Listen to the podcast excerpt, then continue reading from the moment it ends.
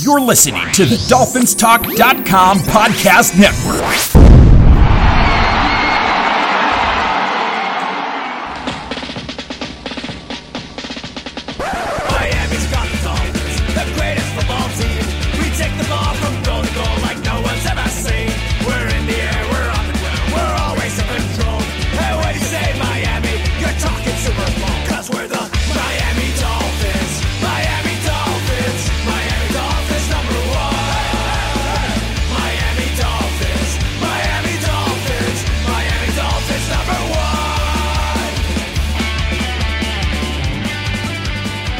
Hello, hello, hello, Miami Dolphin fans, and welcome to the Same Old Dolphin Show, part of the DolphinsTalk.com podcast network.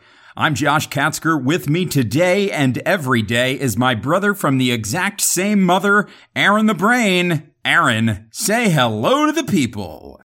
Hello to the people. Aaron, our Miami Dolphins did not upset the Seattle Seahawks. Same old Dolphins. Well, listen, I, I get it. I like this is it's really interesting watching the reactions. Typically we will record on a Sunday night after the game, but with the the Heat taken on the Lakers in the NBA finals, we didn't want to record during the game, so we made the decision that we're going to push it a night so that we could record on a Monday. So we're recording it on the Monday, and that has enabled us the opportunity to sort of sit and digest the reaction on on Dolphins Twitter to what happened on Sunday. And I, I have to say, I, I see a lot of overreacting, and I get the reaction from people because people are naturally sick and tired of the Miami Dolphins starting one and three, zero and four, and having terrible starts to the season as far as their record goes. And and I get that. I, I a one and three is certainly not the place that you want to be. Um, and you know, so the inclination is, of course, to say, "Oh, these are just the same old Dolphins. They can't win close games. It's the Tony Sparano Memorial Field Goal Competition, where they're just kicking field goals out there. Jason Sanders kicking five field goals in a game against the Seahawks, where the Dolphins end up losing by eight points." And people are upset about it. And, and so the, the temptation is to say, oh, this is same old Dolphins, same old Dolphins. And, and if, I think if you take that sort of micro look at it and look at it just at one result on its face on one Sunday, yeah, you might take a look at that and go, yeah, I guess it is same old Dolphins. But when you take a look, when you pull back a little bit and, and take a look at the situation, Siri, I'm not talking to you right now when you take a look at, you know, sort of the larger picture and the larger trend lines, I think you're very clearly seeing progress being made. And, and look, this isn't me making excuses. I'm just not ready to like burn this whole thing down or, or, or be calling for Flores's head or to be calling for a QB change. And we're certainly going to be talking about that a little bit in this episode but I, I, I just think people are getting emotional and reacting in the short term. And I, and I've said this many times before is that the NFL in particular is the king of small sample size overreactions. And you have people losing their minds over the fact that the Dolphins are one and three and perhaps, you know, they're, they're disappointed by that. And I get that. I get being disappointed by a one and three start, particularly I, I, understand the frustration to in losing this game to the Seahawks because it was a game that was right there to be won. It was a game that was right there for the Miami Dolphins to take and win, but they ended up falling short, and they fell short in the way that so many Dolphins teams have fallen short in the past. a failure to finish drives is nothing new for Miami Dolphin fans. But I really think uh, it just the place where I am with this team, and, and it's I guess ironic really because I'm one of the co-hosts of the same old Dolphin show, but I simply do not feel like these are the same old Dolphins right now. Yes, maybe the results on the field are looking that way, but when you continue to look at the trends, again, take a look at where this team is after four games this year. They, they, they were within eight points and maybe, you know, the game was sort of out of reach late, but for three and a half quarters, they were right there with one of the, the favorites to reach the Super Bowl. A 4 and 0 team. They're, they're one and three right now.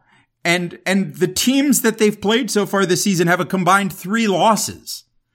You know, I, I just think, I think people are, are, are flying off the handle. They're a little bit emotional and they kind of just need to pump the brakes a little bit on some of these reactions. I understand it's disappointing to lose and, and the results are at the end of the day, you are what your record is, right? That's, that's the famous, uh, what is it? The Bill Parcells saying, you are what your record is. But these Dolphins, the, the trend line is still moving in the right direction. Yeah, maybe there were some questionable coaching decisions. There was some questionable play calling. Okay, fine. But all of that is to be expected when you've got a team that is learning and growing, one of the youngest teams in the NFL. And like I said before, I don't feel like this is the same old Dolphins. I feel like this is a team that is moving in a positive direction, despite the fact that they lost this game to the Seahawks. So we're going to get into it, Brain. We're going to get into the good. We're going to get into the bad. We're going to get into the ugly the way that we always do on this show. But first, a reminder to everybody, if you're not doing so already, make sure to follow us on Twitter. I am at Amplified to Rock. He is at Aaron the Brain. That's at AA Ron the Brain. At same Old Dolphins is the show. You can go to facebook.com slash same old dolphins and give us a like over there. You can download, rate, review, and subscribe to the show on Apple Podcasts. Find us on Spotify, Stitcher, SoundCloud, and everywhere that you get your podcasts. And of course, every episode of the Same Old Dolphin Show is available at dolphinstalk.com, your one-stop shop for all things Miami Dolphins. So make sure you are visiting dolphinstalk.com each and every day Brain, what are your sort of instant reactions without getting into the nitty gritty? What are your sort of instant reactions to this loss to the Seahawks, this uh, 31 to 23 home defeat? Yeah, in a in a lot of ways, I I kind of have a similar viewpoint to what you just so eloquently, the way you so eloquently just put it, in that there there's so much to come out of this game and really out of the first four weeks and just be really pleased with. Uh, but at the same time, you can't ignore that you had opportunities to win. The three games that the Dolphins lost, and at the end of the day, they are one and three. The three games that the Dolphins lost, they had opportunities to win, particularly the game against Buffalo and even more so this game against Seattle. And it came down to finishing drives, finishing halves, finishing the game. And they failed to do it. And in a lot of ways, that is very same old Dolphins. So look, I, I get it. We're a lot better than we were last year, but last year should not be the barometer to which we measure this year's Dolphins team. Yes. Yes. We want to see a marked improvement. And I believe we're seeing that. And be, and for that, I'm not one of these people that is overreaction, uh, that is overreacting and saying that you need to blow the thing up and that Brian Flores isn't doing a good job. I'm not there at this point. However, I'm also not going to simply just ignore that we we are one in three and we're one in three because we're losing games that we have opportunities to win. This was not a game where we were severely overmatched. We were at home and for three and a half quarters, we basically were playing toe for toe and you could make the argument that we actually were outplaying Seattle. And I'm not saying that we're a better team than Seattle. I think there were a lot of circumstances that go into it. The fact that we're at home, the whole West Coast to East Coast thing, the fact that, uh, Russell, I mean, not that Russell Wilson, but that the entire Seahawks team, uh, basically instead of, uh, aside from Russell Wilson was dealing with injuries. I think those things all play a part, but ultimately, this was not a game where the Dolphins were overmatched. And this was a game probably more so than the other two losses where the Dolphins had legitimate opportunities to win and should really kind of feel disappointed that they didn't take care of business. Those other two losses against New England and Buffalo, there were distinct times in that game where you felt this team is severely overmatched. Never once in this game, aside from maybe very early on when, when Seattle drove down and scored on the opening possession and then we went three and out. Aside from that very early start to this game, I didn't feel like there was a time where I thought the Dolphins are really overmatched in this game. And because of that, look, you, you've got to look at it and say, and call it for what it is. And that is, this was a very winnable game that they just didn't manage to win. And there's nothing more same old Dolphins than losing a game that you could have won. Yeah, I, I completely agree with that. But you know, like I said, there's there's the sort of looking at things on the micro level, and there's looking at things at the macro level. And at this point in this team's process, if you're not sort of taking the wider view of things, I, I, and I mean, I, I just don't know what to tell you because right now, this team is not meant to be competing right now. Yes, there's an outside shot that they could, you know, if things, if, if things broke just the right way, that this is a playoff team. But I mean, we said it when we sat, when we sat down at the beginning of the season, we looked at our way through the schedule. We said we knew this was going to be really tough. This was going to be a really tough start to the season. Those first yep. five games looked really, really difficult. Yep. And, and, and that's where I'm, and that's where I'm at is that I'm qualifying everything that we're seeing right now and, and looking at, I'm qualifying it by saying, well, look at who we've played. Like who, look at who we've lost to and the way that we've, we've looked in those games. And let's understand that we've been in three football games against three teams that look like surefire playoff teams. And you might even have one of those teams. I mean, for all we know, we, we, we could have already played the two Super Bowl, uh, uh, teams from each conference. We, we could have already played the conference winners from both the AFC and the NFC. That's how tough our schedule has been. And the one time that we played a team that we're supposed to beat, we go on the road and we absolutely dominate on a short week.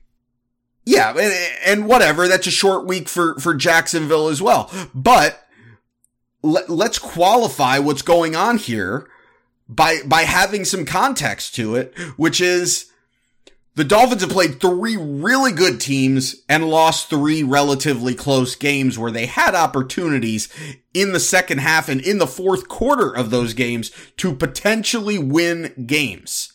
And then they played one team that they should beat and they dominated them.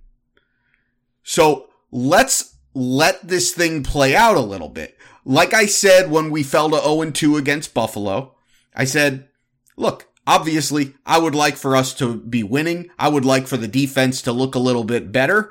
Uh, but I'm not going to overreact to, to losing two games to New England and Buffalo. My panic level was at a four.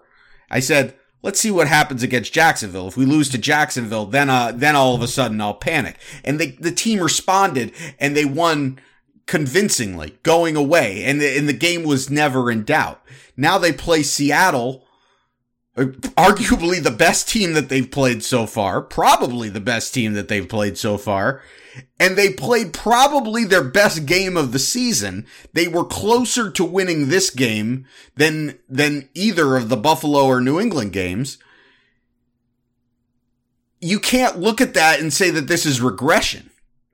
That's, that's progress. It, maybe it's not the progress that you want to see at this point, and it's not as it, they're not at the point where you want them to be. And that's kind of, that's, that's where the frustration is because you, you see that they're getting better, but they're still not where they want to be.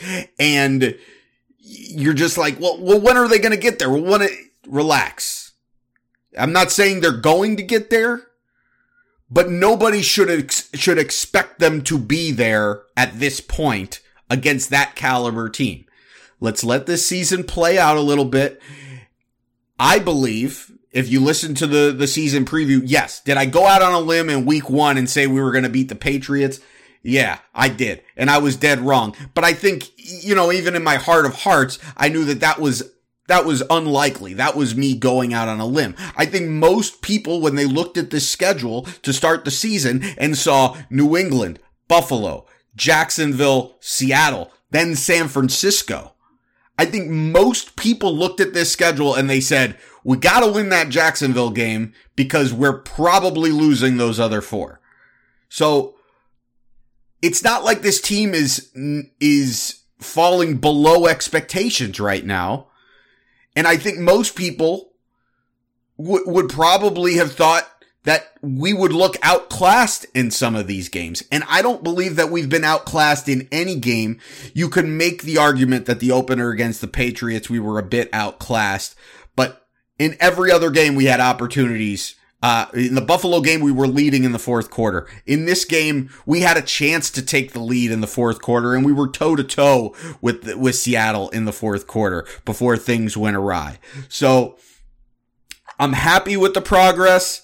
Uh, they're not where we want them to be. And I think you at, at the same time, you have to say like, look, we're not in a position to be happy with moral victories at this point. When we won five of the last nine games last year and we went out and we got all these draft picks and we spent all this money, moral victories are not going to cut it anymore. This is not a team that's tanking. So, and I'm sure Brian Flores doesn't want to hear about moral victories. I'm sure the locker room doesn't want to hear about moral victories. So you shouldn't be happy with one and three, but it's also not time to overreact. I, I agree completely. So let's get into this. Let's talk about the good and the bad and the ugly from this game. Uh, we'll save the good for the end because there's plenty of bad to talk about and there's plenty of ugly to talk about. So let's start with the bad.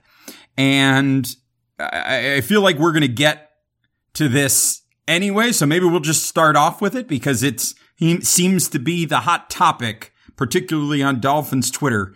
And, and I think it's probably safe to say that anytime the Dolphins lose a game and half the time when they win a game, you're going to hear the cries for it's Tua time. It's time to play Tua. Put him in, put him in. And there were a lot of people who were putting this game squarely on the shoulders of Ryan Fitzpatrick that a lot of blame going squarely on Ryan Fitzpatrick's shoulders. And I think it's fair to say that he had a pretty bad game. I don't know that I agree with the idea that this game is 100% or 90% or you know on on Ryan Fitzpatrick's shoulders because there was a lot of blame to go around here, but I think one of the one of the bad things and if you're going to talk about bad performance in this performances in this game, I think you kind of have to start with this performance from Ryan Fitzpatrick. He missed some guys today. He was trying to squeeze the ball into some tight spots. He was not really checking down very much. He was kind of staring down some receivers. He threw a couple of picks. The, the second one was a little bit more um, egregious than the first one where his arm got hit as he was throwing the ball. But at the end of the day, not a particularly good performance from Ryan Fitzpatrick, Bran. It wasn't his best. It was not a good game. Um, but again, it wasn't, it wasn't a terrible game either. Uh, he, the offense moved the ball. Ryan Fitzpatrick made plays with his arms. He made plays with his legs. Uh, in a lot of ways, you know, Ryan Fitzpatrick, you know, was, was one of the reasons why the Dolphins were in this game.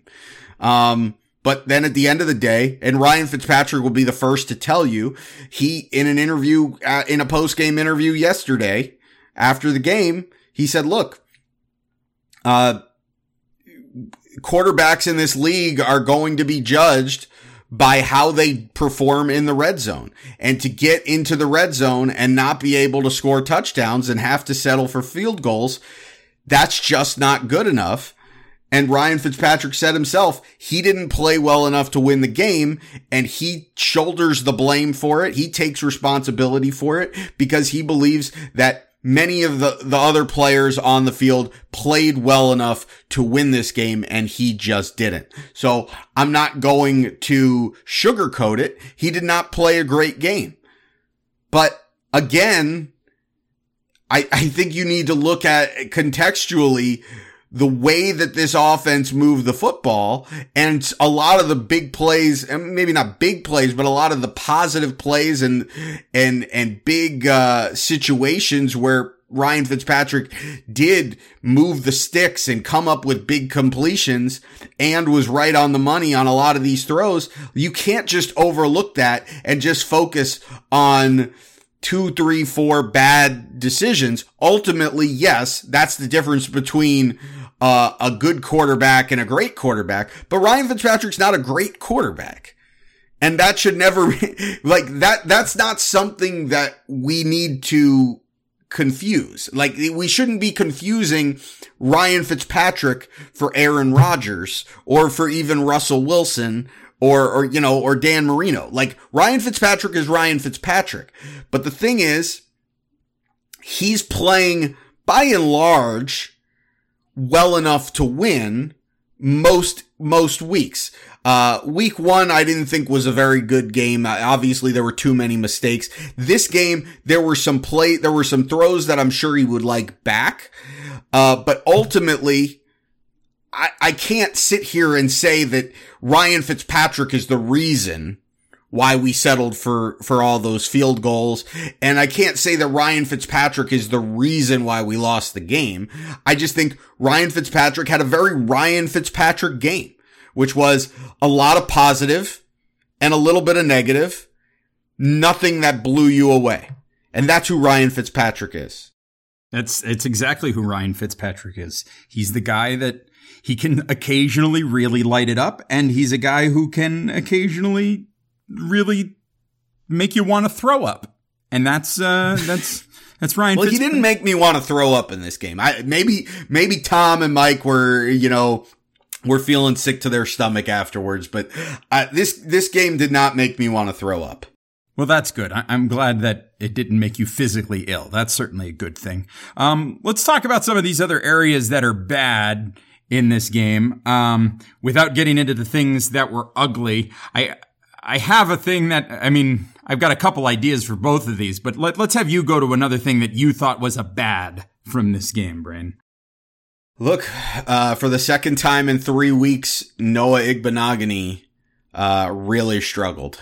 Really, really struggled. Giving up, not just, not just giving up, you know, catches, but big, big plays. The play at the end of the first half was just inexcusable uh, to allow that guy, uh, to allow David Moore to get behind him in that situation was just, just inexcusable. And it looked like he kind of got caught looking at the pocket, seeing Russell Wilson begin to scramble and he, you know, he diverted his uh, his attention. And when you do that you get burnt. But the fact is is that that was not his job. His job on that play was to be keep was to play a deep third of the field and keep his man in front of him and not allow a big play. And to uh, you know, if Russell Wilson decides to scramble, then that's somebody else's responsibility and he can recover afterwards once you know that Russell Wilson has tucked it and run and is past the, the and is beyond the line of scrimmage. But that was just that was a poor poor play. And then the, the, the touchdown that he gave up, uh, when the game was 17 to 15. Yes, there was confusion on that play from the Dolphins defense. They were running guys onto the field, but still you're in man coverage. There's no safety help over the top. And he lets David Moore just run right by him and he's just roasted and, and he tried to recover. But look, if you, if you allow yourself to get beat by a receiver like that and Russell Wilson is the quarterback, you're done. It's not going to work out well for you. And he, you hope that he learned, you know, and, and like that's the thing to remember with Noah Igbinoghene is that he's the youngest player in the National Football League. He's a rookie, a 21 year old rookie that is being thrust into a role that he was not supposed to be in to start the season because he's in that role as a as a starting perimeter corner because Byron Jones is dealing with a groin injury and he's had to go up first against Stefon Diggs a couple weeks ago, and then in this game against Tyler Lockett. And look, I, am not going to sit here and put David Moore in the Tyler Lockett discussion because overall, Noah Igbinoghene did some decent things against Tyler Lockett, and it was David Moore that was the guy that really roasted him. And, but the two big plays that he gave up to David Moore, those were mental mistakes. And that's where, uh, I, I kind of say, all right, those are things that he he'll get better at. He'll learn. It's not like he was physically outmatched by David Moore. He just simply kind of, you know, he he fell asleep at the wheel or he took the cheese or whatever whatever you want to say, they were mental mistakes. They weren't physical mistakes. This is a guy that has all the physical tools and everybody that has ever come into contact with him will tell you that he is uh an extremely hard worker, a diligent studier and student of the game. I have no doubt that he's going to figure those things out. But again, you have to call it for what it is. And two of the last three weeks, Noah Igbinoghene has been really bad.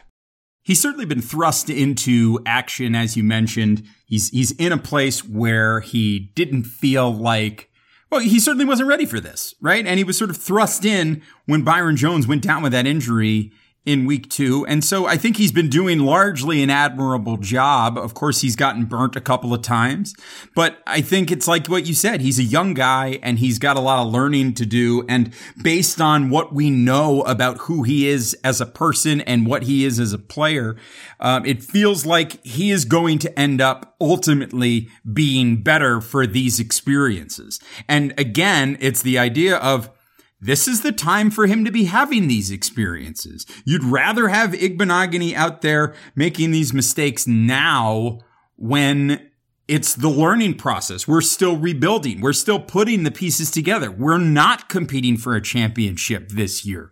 And that's an okay thing. Of course, Are you yes. saying are what? you saying that the that the Dolphins need to be failing forward fast? Well, I don't know that they need to fail forward necessarily fast, although some people want them to fail forward faster than others, but it is it is what it is. And I think that this what we've seen from Noah Igbinoghene, while it hasn't been great, and well, like you said, it's it's in the bad category. That is something that he is going to grow from, uh, and on in the future. I think he's going to be a better player down the line because of these experiences that he's going to have now, because he's going to be able to go back and look at this tape and realize what he did wrong and make those adjustments in the future. It's, I mean, it's in a lot of ways, it's a really great thing that, that he's out there up against these guys, eh, against guys like Tyler Lockett in, in 2020, because in 2021 and 2022, this is going to be a guy who's going to have a lot more responsibility because listen, Byron Jones is getting closer to coming back. And when he's able to come back, we're going to have some of that responsibility taken off of Igbinoghene's shoulders for a little while. And I think he's going to be happy about that. Um, let's see. Let's move to the ugly, unless you've got anything else that you'd like to include in the bad category uh, and not the ugly category. I'll, I'll throw this one in. I'm not I'm not terribly concerned about it, but this was, I think, for the second time in four weeks, Davon Godchaux really kind of, you know, showed his limitations against uh, a good interior offensive lineman. I forget who he was going up against, or it might have been several guys on the interior of New England's offensive line, but he was really pushed around in that game. But in this game, really whenever Seattle wanted to run right up the gut on Miami and Godchaux was in the game, uh, it was Mike Iupati just really having his way with with Davon Godchaux. And I think this is something that needs to that we need to kind of keep an eye on. I really like Davon Godchaux. I think he's one of these staple Miami Dolphin guys that has been here. Uh, you know, he he's one of the few holdover guys from the Adam Gase era that I think really kind of fits what this team wants to be a tough, disciplined, hardworking, uh, kind of guy and a, a disciplined, hardworking team. And I, I think in a lot of ways he fits what this team wants to be. But I think there are just physical limitations there. And this is a guy that, look, the Dolphins are going to need to be making a decision on pretty soon as far as whether whether they're going to give him a contract extension and and and I've been really under the uh, opinion of this is absolutely a guy that you want to give an extension to uh, but when you see him struggling against the really good interior offensive linemen in this league and really being pushed around and not really making his presence felt. He's not really a pass rush guy. And if he's getting pushed around in the running game, then is he really a difference maker? And do you want to be paying big money to a guy that isn't a difference maker?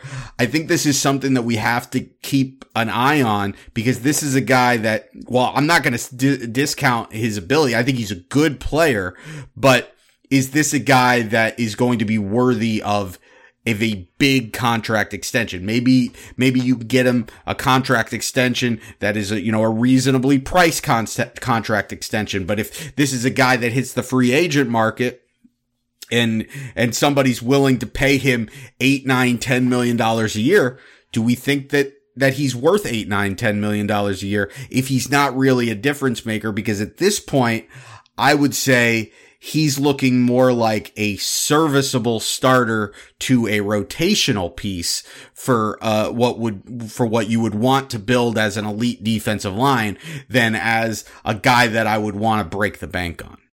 Yeah, I think the defensive line as a whole, I think, was problematic in this game for the you Dolphins. You think so? I I I, I actually thought Look, I, I thought Emmanuel Ogbah had a phenomenal he, game. Yeah, he did well, but I mean, large, and there was some improvement in the second half. But I thought for a lot of this game, they were really struggling to get any kind of pressure on on uh, uh, not Cam Newton, Russell Wilson. They they were having a hard time getting pressure on him. They did reasonably well against the run at the end of the day, um, only giving up 98 yards on 26 carries to the. I Seahawks. thought they struggled.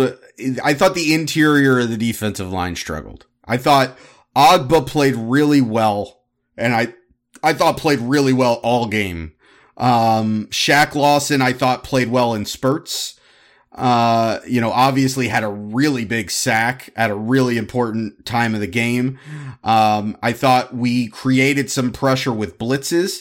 We don't have an elite you know, pass rusher. That's just not something that we have. And so that's going to be an issue all season long. But I thought for who these guys are, uh, I thought by and large, they they did fine. I just thought the interior guys, so your Davon Godchaux and your your Raekwon Davises of the world, uh, I thought they had a short. I thought Zach Sieler on when he got in the game, I thought he looked really active and he beat his guy a couple of times and had a couple of good pressures. So I actually thought that the ends in this game played really well. I thought the problem was on the interior, but again, you you also look it's it, there's two sides of this. Like they're not going up against scrubs here. Mike Iupati is arguably a Hall of Fame guard. So uh, look, sometimes you got to tip your cap, but at the other, uh, but but still, uh, when you're talking about a defensive tackle that you're considering giving a big contract extension to, at some point he's got to prove that he can be you know, even if not a difference maker, at least a, you know, a formidable foe against even the most elite uh, offensive lineman that he's going up against. And from what I've seen from Davon Godchaux is I think he's a guy that plays really well against the against the average offensive lineman of this league. But when he goes up against the really good interior offensive lineman, he just doesn't stand a chance. And that, that's where, that's why I put it in the bad category. So let's go to the ugly category. What is your first ugly item from this game? I am done with Jordan Howard. I don't want, look, I, I tweeted out at a certain point that first off, I thought Chan Gailey called a great game for for almost the entirety of the game. And then we're in the fourth quarter in the biggest spot of the game, in the biggest drive of the game. And of all the times, this is where he puts Jordan Howard on the field. And I was, I was dumbfounded. I said, I don't understand this one bit. Myles Gaskin's playing well. Matt Breida's playing well. You've got a first and 10 and you're, and you've got Jordan Howard on the field. I don't want to see Jordan Howard on the field unless we need one yard. And honestly, even if we need one yard, I feel more confident in Gaskin or Breida getting that yard. I would rather see Patrick Laird at this point. Jordan Howard is not getting the job done. And it's not like, you know, you can't just say, well, they're not blocking for him because Jordan Howard, is he getting a bunch of opportunities? No, but Myles Gaskin made, makes the most of his opportunities. Matt Breida, it hasn't been outstanding running the football, but he's made the most of his opportunities. But every single time that Jordan Howard has the ball, it's negative one yard, it's one yard, it's two yards, it's three yards. I think he had a four yard gain and I said, Hey, that was the best run Jordan Howard's had all season. I am done with Jordan. And then on the same drive, he fumbles the ball. And, uh, and, and then he, he immediately, um, thankfully the Dolphins recovered it and immediately Myles Gaskin goes back in. And I said, well, look, if you're going to bring Myles Gaskin back in because Jordan Howard fumbled the ball, then he didn't need to come out in the first place because Myles Gaskin is better than Jordan Howard. He's noticeably, distinctly better than Jordan Howard. I'm done with Jordan Howard. He's the new Kalen Garbage. Oh, oh, we got a new Kalen. We got, what is the name? What is, how do you incorporate g- garbage into Jordan Howard? What's his? Jordan, Jor- Jordan one yard. Oh, It's, it's a little bit of a stretch. Yeah, oh that was boy. bad. That was, uh, well, we'll give you some time to think on that one. I think you might need to apologize to the people for that.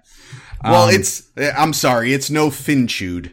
It certainly is not Finchud. It certainly is not. Um, so for my ugly, I've got a couple. First, and and perhaps most obviously, is five field goals instead of touchdowns. The Dolphins in this game brought field goals to a touchdown fight. And against a team like the Seahawks, even though you managed to hang in it, hang in there, by kicking field goals. Ultimately, you don't win games with field goals. It's the lesson of the Tony Sparano era. And I think, you know, some of these were like, listen, you know, some of it is on Fitzpatrick's shoulders. Some of it is on Brian Flores' shoulders. Although, I mean, listen, when you got third and three at the Seahawks nine and then you lose two yards and it's fourth and five, but it's late in the game. I don't know. I know, yes, kicking the field goal makes it so that another field goal could get, potentially put you over the hump. But I, I kind of would have liked to have seen a, a bit more aggression in trying to get this and trying to convert and get that first down and get into the end zone. It was just too many drives that they failed to finish. And it was definitely like it, it really felt like the Tony Sparano era for a long time in this game, which was pretty frustrating. And then the other ugly thing is when the Dolphins did a very good job winding down clock towards the end of the first half and you give the Seahawks the ball with 24 seconds left. Your only job as a defense is to make sure that your, your job is to make sure they don't even get three, let alone get a touchdown. But to give up a 75 yard touchdown drive in 21 seconds at when there's 24 seconds left to go in the half, pretty, pretty ugly. So it, it was not, it was not very good. Let's say that. Anything else you want to add into the ugly category here, Brain? Mm, no. Great. Well, then I guess that it's time for us to start talking about the good category. And if we're going to talk about the good category, the first place you got to start is Manscaped. Because Manscaped is good. Let me tell you, Brain, I am wearing, as we record right now, I am wearing my Manscaped boxer shorts. They sent, they sent me some boxer shorts in the box full of gimmicks that they sent to me. And let me tell you, I'm not typically one of those guys who, you know, pays a lot of attention to, you know, how comfortable the underpants are. But these boxer shorts are really great. And like, I'm very comfortable. My boy's got plenty of room in there. It's a very nice material. It's soft, so it's not like it's not bunching up. It, it feels good under my pants. Uh, I got to tell you, these Manscaped boxers, really good. Did you get a pair of Manscaped boxers? I did, and I concur. They are very comfortable. Um, I'm actually wearing my Manscaped t-shirt. Oh, look at that. Look at that. Company, a couple of company men right here. That's us. And let me tell you, they they've got a saying over there at Manscaped, and the, and the saying is, "Your balls will thank you." And whether it's because you trimmed them with the clippers, whether you used the lawnmower 3.0, the plow 2.0, whether you took care of yourself with the ball toner and the ball deodorant, the fact of the matter is, your balls are going to thank you. And not only are your balls going to thank you, whoever else is spending time with your balls is going to thank you. So go over to manscaped.com right now. Take your pick of all the fantastic products that they have, whether it's grooming prod- products, whether it's other hygiene products, colognes, uh, the crop mop. They got all kinds of things over there at manscaped.com. They got mints so you can, you know, freshen up your breath. They got all kind. I mean, not that, you know, and a lot of us, you listen, you, you, you can't, not everybody has somebody that is going to be on top of them smelling their breath right now in the middle of this pandemic. But, you know, maybe you're, maybe you're married. Maybe you do have, maybe you're potting up with somebody who you got getting a little intimate with. And the mints, they're going to help you out a little bit over there. So you want to head over to manscaped.com, grab some products, take care of yourself, treat yourself right. Your balls will thank you. And when it's time to check out, use the promo code Dolphins Talk. That's Dolphins Talk. All one word. D-O-L-P-H-I-N-S T-A-L-K. And you're going to save 20% off the price. And listen, if you're going to, if you're going to buy yourself some hygiene products, some men's hygiene products to take care of your stuff, you might as well save 20%. And you might as well save 20% using the promo code Dolphins Talk at manscaped.com today. Now, as far as good things from this football game, Brain, there were a few. I mean, there's there's a few. First and foremost, you got to talk about Jason Sanders. Listen, the man kicked five field goals, and they were on the money. Where would you put Jason Sanders in the sort of echelon of Miami Dolphins place kickers? Would you put him up there with Pete Stoyanovich? Right now, I think he's in that Olindo Mare range. Okay. Uh, you know, I think we're, we're a little bit early on in his career. This is his third year, but he certainly, look, uh, when you think of, about great Dolphins kickers, you think about Stoyanovich and you think about Olindo Mare. And then after those guys, I think Jason Sanders is right there on the list. And at this point, Jason Sanders has been more accurate than those guys. And he's been, he's been really outstanding, uh, especially this season. And, and it's not just the field goals, but the kickoffs through the end zone. And then he had a coffin corner kickoff in this game that was placed perfectly, uh, that, that forced Seattle to start a drive at their own 11 yard line. So, I mean, Jason Sanders has been on the money. Uh, so right now, when it's all said and done, Jason Sanders might end up being the cream of the crop. He might be the top Dolphins kicker. He might be in a league of all of his own. Uh, but that said, you know, Stoyanovich and Mare, they, they did it for a longer time down here. So I want to see a, a little bit more from Jason Sanders, but I'm loving what I'm seeing thus far. And you feel supremely confident at this point whenever Jason Sanders goes out to kick a field goal. You really do. I mean, listen, he's not kicking in the sort of high stakes situations that Stoyanovich and Mare were, but listen, he's getting the job done. So that's that's good number one. Good number two. I'm going Matt Breida. I thought Matt Breida was showing some sparks in this game. You know, there were there were a couple of moments where he was making he made a couple of catches. He had what? He had three receptions for 39 yards, including a 26 yarder. Uh, he had three carries for nine yards, but he, he was showing some spark there and there was some excitement. And it's really clear now that he and Myles Gaskin are a cut above the other running backs. Now, I mean, we we haven't seen hardly. I don't think we've seen Patrick Laird at all this season, um, and they're obviously clearly above Jordan Howard. So I'm, uh, I'm pretty happy with Matt Breida there, and I would like to see him start to get a bit more involved here. And uh, you know, it actually makes me wonder.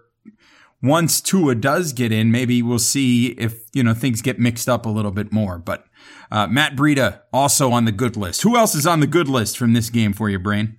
DeVante Parker. I mean, Can we talk about Uncle Vontae?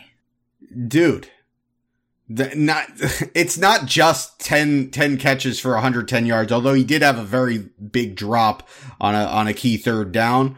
Um, but the dude is doing it playing obviously hurt. The guy comes out of the game with an injury, injures his ankle, gets retaped and goes out there and still produces at a high level, an elite level. This guy is over the last 16 games dating back to last season. He is the leading receiver in the National Football League. He is playing the position at an elite level and he's doing it through injury, which has been the, the biggest crit- criticism of him throughout his entire career this guy is, he said going into last year that he wanted to rewrite the history book of his career. Starting with last season. And the guy is following through. He's doing just that. He has been phenomenal. And it, I, I'm done with anybody that wants to criticize DeVante Parker by saying that he's soft.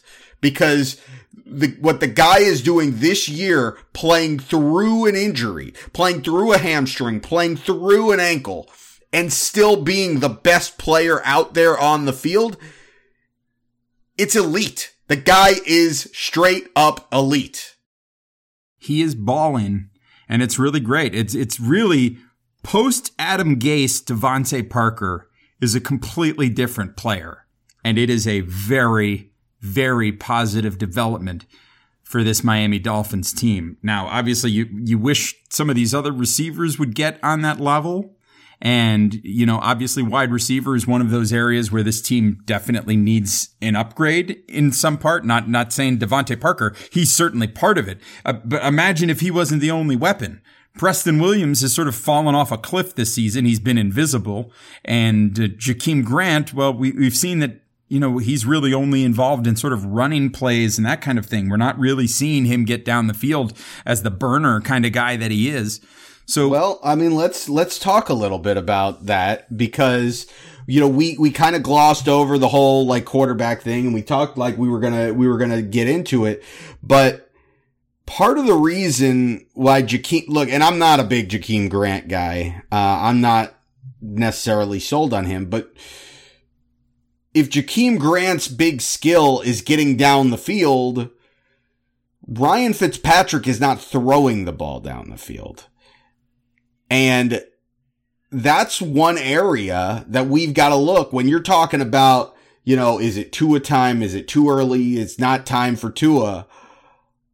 You know, that, that's one thing that you got to look at. Well, maybe Ryan Fitzpatrick is doing the things that Ryan Fitzpatrick does well, but maybe this offense, what this offense is missing is throws down the field. And maybe that's what they drafted a quarterback number five overall to do. So are you suggesting that it is Tua time? I'm not there yet, but I'm closer to saying it's Tua time than I anticipated being. And I'll tell you the biggest reason is another one that we could put in the good category for this game, and that is the play of the offensive line. The biggest concern that I had in throwing Tua out there too early was that we'd be feeding him to the wolves behind a, a shoddy offensive line. But at this point, this offensive line is protecting the passer better than the majority of teams in the National Football League. And if that's the case, then I don't have as many worries at this point about, uh, you know, Tua Tagovailoa going in there and being able to figure this thing out on the job. Uh, that, that's not to say that I think it's time for Tua because I still believe that this is Ryan Fitzpatrick's locker room and I still believe that Ryan Fitzpatrick, uh, you know, by and large has played pretty well. And I think that he, he should still be the starter. But at a certain point, you got to look at it and say, well, what are the things that Ryan Fitzpatrick is doing that Tua Tagovailoa can't do? You know, these, these slant routes, that's what Tua was, you know, eating up the defenses in college by doing. He was, that's what he was known for. His pinpoint accuracy on these, these short to intermediate slant routes. So if Ryan Fitzpatrick is doing that so well, I mean, Tua could do that and he might even be able to do it better. Uh, Ryan Fitzpatrick is making a lot of plays with his legs. Tua made a lot of plays with his legs in college. I know he's got the, the hip thing, but he was cleared to play. He shows no signs of being injured. Uh, Tua is probably, you know, a better athlete than Ryan Fitzpatrick. Tua can probably do more things with his legs than Ryan Fitzpatrick. But then Tua can make some things happen down the field. The one caveat here is that I do think, look, obviously Ryan Fitzpatrick brings a wealth of experience and knowledge to the quarterback position and leadership to the quarterback position that I think Tua is still learning at this point. And at this point in the season, where three of the first four games have been against really, really good teams and Ryan Fitzpatrick has played fairly well, I don't think that Ryan Fitzpatrick is the reason that we're one and three. I don't think that Ryan Fitzpatrick has done enough to lose the starting job, but I think he's a bad game away from us really, really looking at it and Brian Flores really having to consider it. We don't know what's going on in the classroom. We don't know what's going on in the practice field. But based on what we saw from Tua in college, which was enough for us to both be in love with him and be, you know, incredibly excited when the Dolphins had the opportunity to take him at number five in this this year's draft and then just get overjoyed when the Dolphins quote unquote didn't screw it up. I, think we're close there. And I, I'm, I've been of the opinion that I don't think that Tua needs to see the field all year because I think Ryan Fitzpatrick is fine and can get this team where it needs to be. But again, if the offensive line is protecting and Ryan Fitzpatrick is just playing just kind of okay, then at a certain point, if if Tua is ready, uh, th- this isn't a bad situation to throw him in. Yeah, I mean, I'm listen. This is the one thing I want to make perfectly clear to everybody is that I am not opposed to Tua getting playing time. That's not, you know, that's not the argument that I'm making. I'm not saying don't play him. He shouldn't play. I'm just not making the argument that he necessarily needs to be in there right now when the time is right, the time is right. And I don't, I don't think traveling across the country to San Francisco is the time to do it. Uh, I think there is, there are other more opportune times to bring him in and, and to fully expose him. And I just don't know that now is that moment. And I think it's beneficial to keep letting him, you know, sort of hold on until there is a better opportunity for him to, to, to make the most of the experience. And I think putting him in early is an opportunity to, you know, listen, there, there is more downside to bringing him in early than there is to waiting. Because well, what about, go ahead. Yeah. What about, uh, look, Joe Burrow is playing really well. Justin Herbert is playing really well. And both you and I were of the opinion that we, we like Tua better. I mean, we certainly like Tua better than, than Herbert. I like Tua better than Joe Burrow.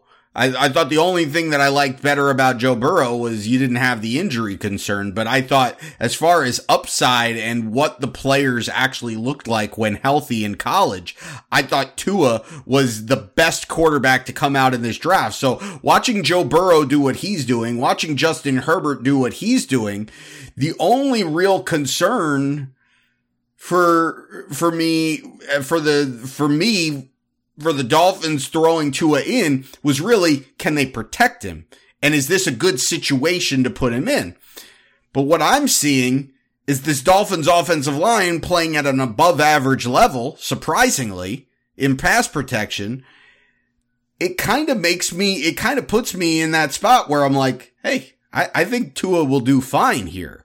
Um, I just think we, you know, I still think it's Ryan Fitzpatrick's team, but I think it's gotten a lot closer, a lot quicker than I expected it to be. Yeah, and I listen, if if Ryan Fitzpatrick goes out and lays an absolute egg against San Francisco, like goes out and just has a, t- a putrid, terrible game, okay.